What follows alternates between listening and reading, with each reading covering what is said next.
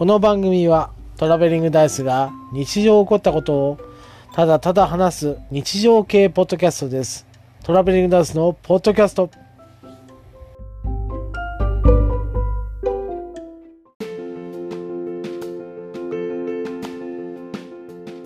えーこんばんはトラベリングダイスです。えー、ホペンバイの枕の、収録をしておりますけども、今日はですね、まあ、二大巨頭の話をしてます。何の二大巨頭かといえばですね、少年誌ですね。少年漫画雑誌。まあ、コロコロとボンボンの話なんですけども、えー小学館講談社の代表的な、えー小学生、まあ、中学生向けでもあるかな、えー二大巨頭のですね、コロコロとボンボンの話をしてます。の中の漫画の、えー思い出話ではなくて、えーなぜ読み始めたのかと、えーなぜやめたかで、えーまた再度読み始めた時期もあったりしたのでその僕のですね、えー個人的な変動を語ってるだけの、えーラジオになってしまいました、まあ、中の漫画もですね思い出深いので語ってみたいんですけどもやっぱり情報がですね、えーウィキペディアとかしか、えー僕は得られないですね。まあ思い出補正もあるし、忘れてしまったこともあるので、正確な情報が、えー語ることができないので、えーだったらですね、えー読み始めた理由とやめた理由、えで、なぜ読んでたかっていう、理由ぐらいだったら、え話せるかなと思ってですね、えこの内容にしました。この内容はですね、え序盤で、え思いついてはいたんですね。でもですね、忘れてしまってたですよね。今日何話そうかなって思った時に、あ、コロコロとボンボンの話をしようっていう思うんですけど、いざ収録になると忘れてしまって違うことをするっていうのを繰り返して、え98回まで来てしまいました。はい。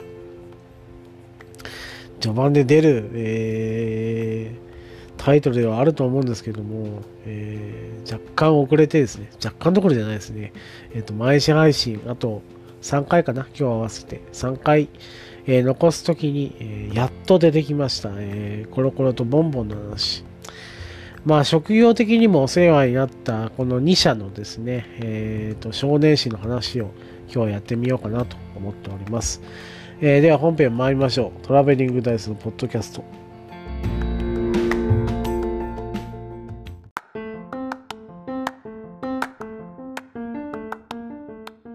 えーこんばんは、トラベリングダイスです。今日はですね、少年誌 2, 2社ですね、小学館と講談、講談社ですかね、えーこの2社から出てる少年誌の話をしようと思います。まあ、子供の時はもう当然、えー見ておりました、えコロコロコミックとコミックボンボンの話をしようと思います。え僕は最初コロコロコミックを読んでたんですね。まあ、流行ってるものといえばですね、僕らの子供の頃のといえばまあミニ四駆になるわけなんですね。その情報は、えー大概コロコロに載っておりましたので、まあ、コロコロ主催と言ってもいい。えーミニ四駆の大会があるとしたらコロコロの、えー主催、小学館主催が多かったので、タミヤがですね、主催して、まあ、漫画を連載してたのは、やっぱり、えーコロコロコミックだったので、えー見ておりました。ダッシュ4クロっていうですね、あれ今考えたら面白いですよ。えっ、と、ミニ四駆すごい速いんですよ。時速何十キロで出るのに、それを人間が追いかけてですよ。コースアウトしそうになったら、アイスホッケーのあの、えー、あの、なんというか、バットみたいなやつですね。あれでこう、調整して、えーゴールを目指すという。で、ゴール前になったら、えーそれで叩いていいってあの、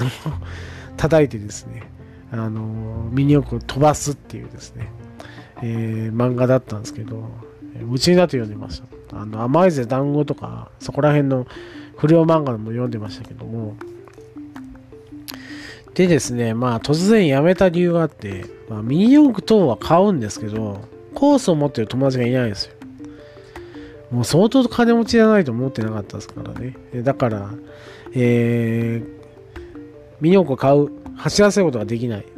走らせるとしたら、もう行動に持ってって走らせるとかですね、ストレートをキューンって走らせて、急いで追いかけてって、えー、速攻とかに落き落ちないようにこう気をつけながら、えー、扱うとかしながらやってました。何も面白くなかったんで、えっ、ー、と、まあ、作る楽しみといえば、えー、プラモデル移行しだしたんですね。えー、最初はゾイドとか、えー、買ってました。コロコロコミックに関してはゾイドを結構、えー、特集してたりしてたんですけど、えー、ゾイドから、えー、もう簡単に組み立てられる、えー、ものに変わってって、やっぱりですね、ガンダムに行くんですよ。えー、しかも SD ガンダムですね。えー、SD ガンダム、BB 戦士とか、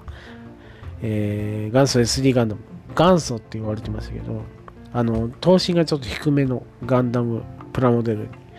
で、パーツ数もそんなないし、しかも可愛いしかっこいいみたいな感じ。えー、ですね。まあ、武者ガンダムとか流行り出してですね、大将軍とか、そこら辺の豪華なものとかも出ましたけれども、まあ、えー、1体400円ぐらいで買えたのかな。え、最初の武者武者ガンダムに関しては。えー、その安さもあったりして、で、組みやすさもあったので、まあ、リアルになる前ですよね。えー、だから100分の1とか100、えー、144分の1を組み立てる前に、まあ、ビギナーというかですね、ちっちゃい子でも組み立てられる BB 戦士っていうとか元祖とかですね。元祖に関してはね、かなり頑丈だったんですよね。プラモデルの中でも。落としてもこう、えー、大抵のことで壊れないような構造だったりしたので、えー、親が住めるのは元祖だったんですね。すぐ俺壊したんで、クラッシャーだったんで、えっ、ー、と、えー、BB 戦士よりも元祖を進められました。まあ話はそれましたけども、まあそのガンダムの情報を得たいがために、えー、途中でコロコロコミックに、えー、移行しました。講談社の方ですね。で、コロコロコミックの印象としては、やっぱゲーム関係の、えー、コミック化が多かったですね。まあ代表的にはロックマン、えー、とあと、頑張れ五右衛門とかですね。そこら辺の、えー、コミック化が多かったです。あと、スト2も、まあ時代だなと思いますよ。ストレートファイター2も、えー、コミック化してました。まあですね、まあ僕よりも、僕たちよりも若い、えー、年代だとメダロットとかですね、そこら辺の、えー、ゲームの、えー、コミック化も多かったですね。あと、星のカービィとかマリオとかも多かったですね、えー、コミックボンボン。えコロコロでもやってたと思うんですけど、えボンボンでもマリオ関係はやっておりました。えで、そんな風にして、まあ、えー、ガンダムの情報、あとまあ面白い漫画を読むために買ってたんですけど、単行本を買うまでは至らなかったですね。えっ、ー、と、毎月こう読んでたので、まあ、話は読めるし、えー、読み返そうとは思わないですよ。えー、大概ですね、ガンダムのカラーページのプラモデルの作例とか載ってるんですよ。で、昔、プラモ教師郎っていうのが、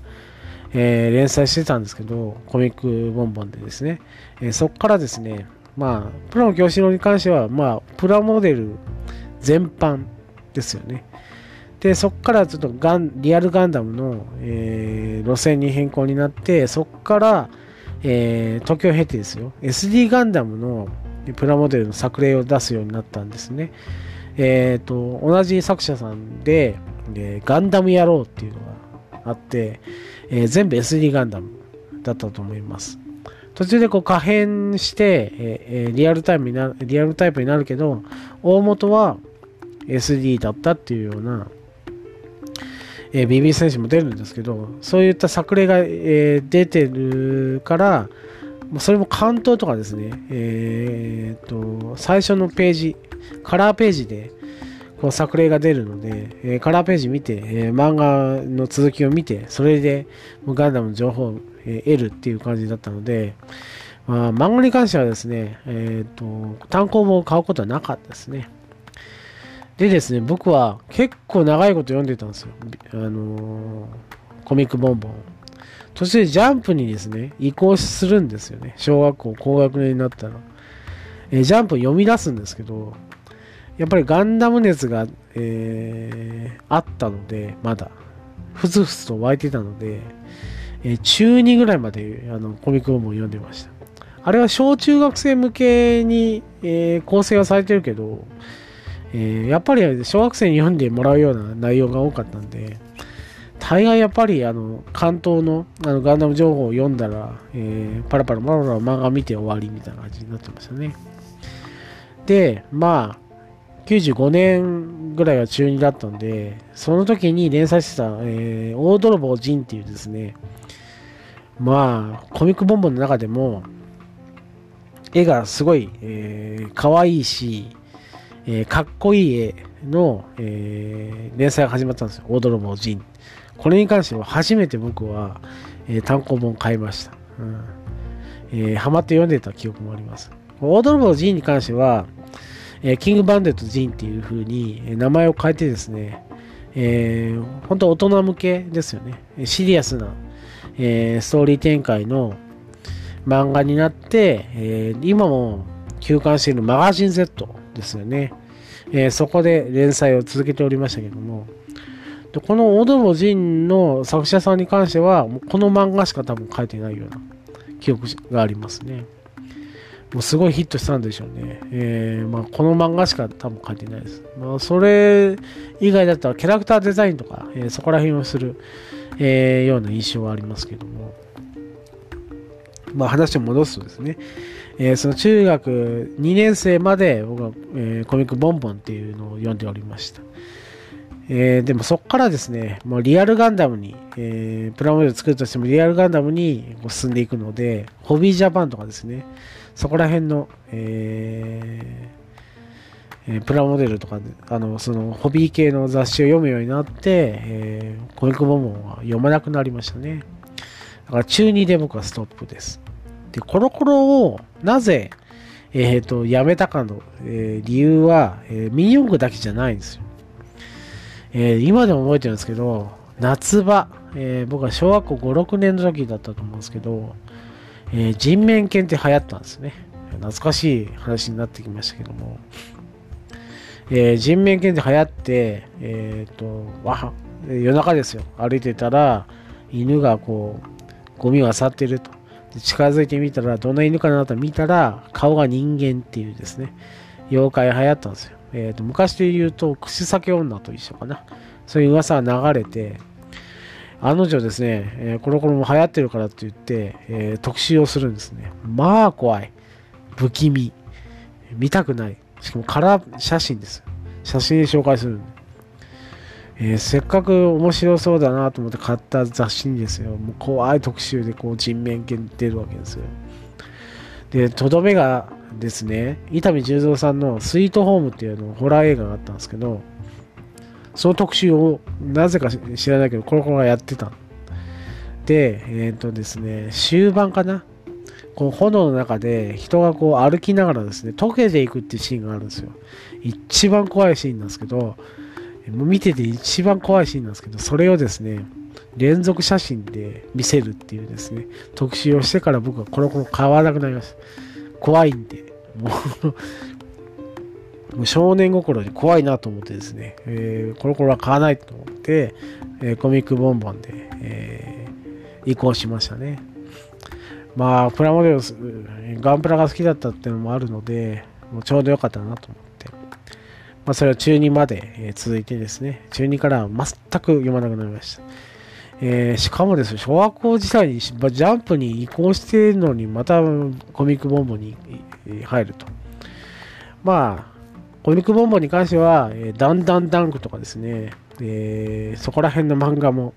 面白かったので、えー、見てましたけども、まあ少年時代ですね、もう選択肢がいろいろあるわけじゃないですよ。小遣いだってそんなに、えー、限られてるので、えー、もう本当ボロボロになるまで読んでましたけども。でですね、そのコロコロとボンボンは、中学校で、中学校でも、ボンボンに関しては中学校で読まなくなって、コロコロに関しては小学校の、えー、中盤でもう読まなくなったってのあるんですけど、えー、っとですね、何十年か後、20年ぐらい後になるのかな。えー、っと、もう一回、えー、会うことになるんですね。その2社、西は、えー、コロコロとボンボンですけども、えー、書店の店員になった時です。で、何気なくですね、小学校の時とか買ってた、えー、雑誌ではあるんですけど、まあ、店頭にですね、ビニールでこう、くるまれた状態で置いてあるっていうのは見たことがあるんですよ。これはごく自然なことで見てたんですけど、まあ、付録も結構多くあるので、それを梱包して、包まないとバラバラになっちゃうから、ああいう状態になってるんだなと思うんですけど、どうやってるかって分かんなかったですね。で、書店になって、えまず最初にやること、煮出しなんですよね。煮出しの時に、このコロコロコミックと、ボンボンの煮出しをするわけですよ。えー、毎月15日です。今でも覚えてますけど、15日が発売日なんで、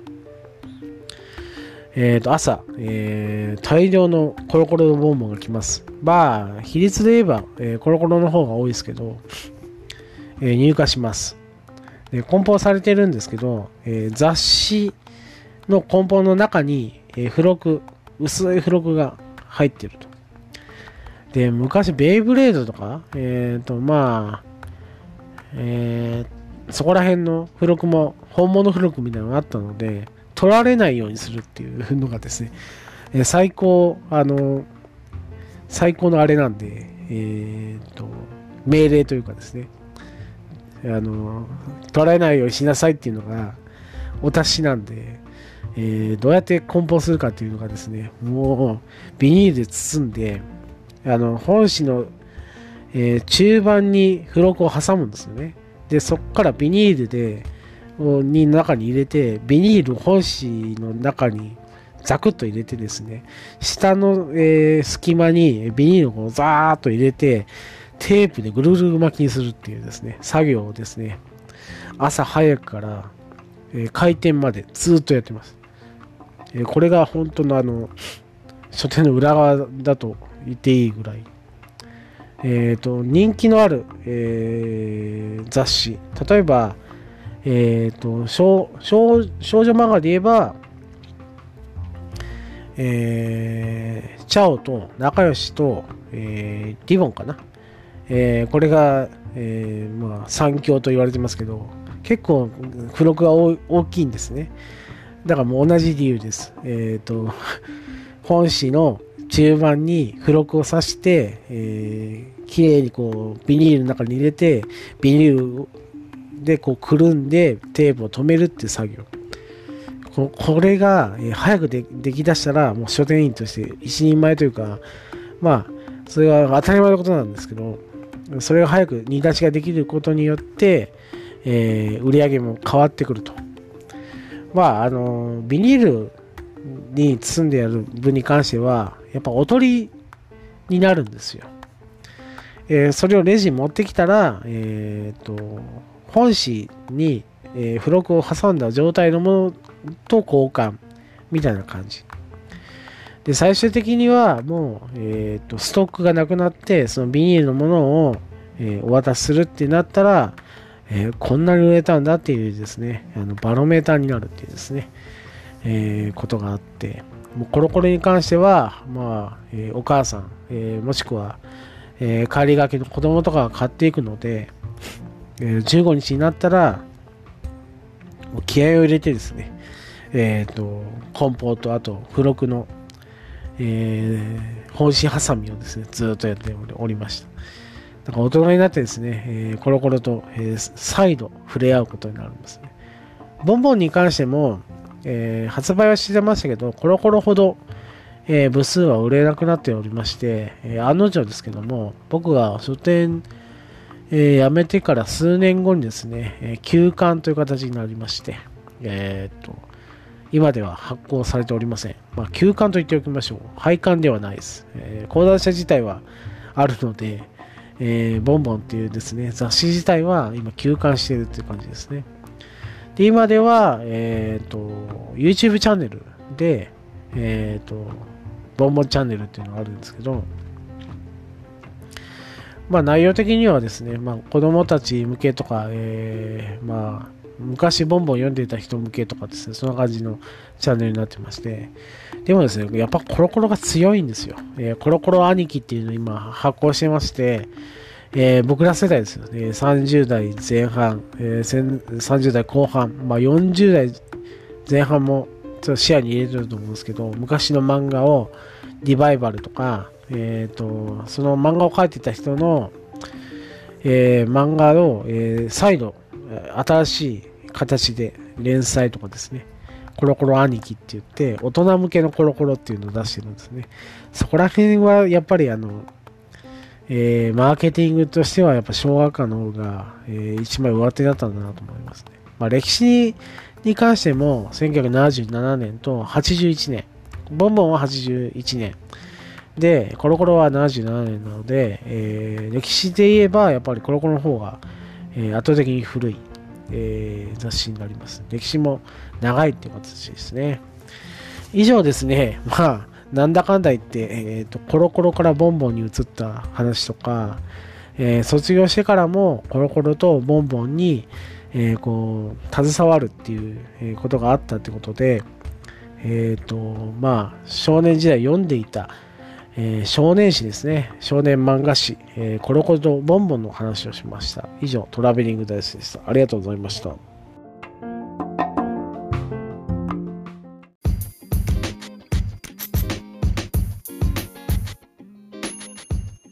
当番組では皆様からの感想を募集しております。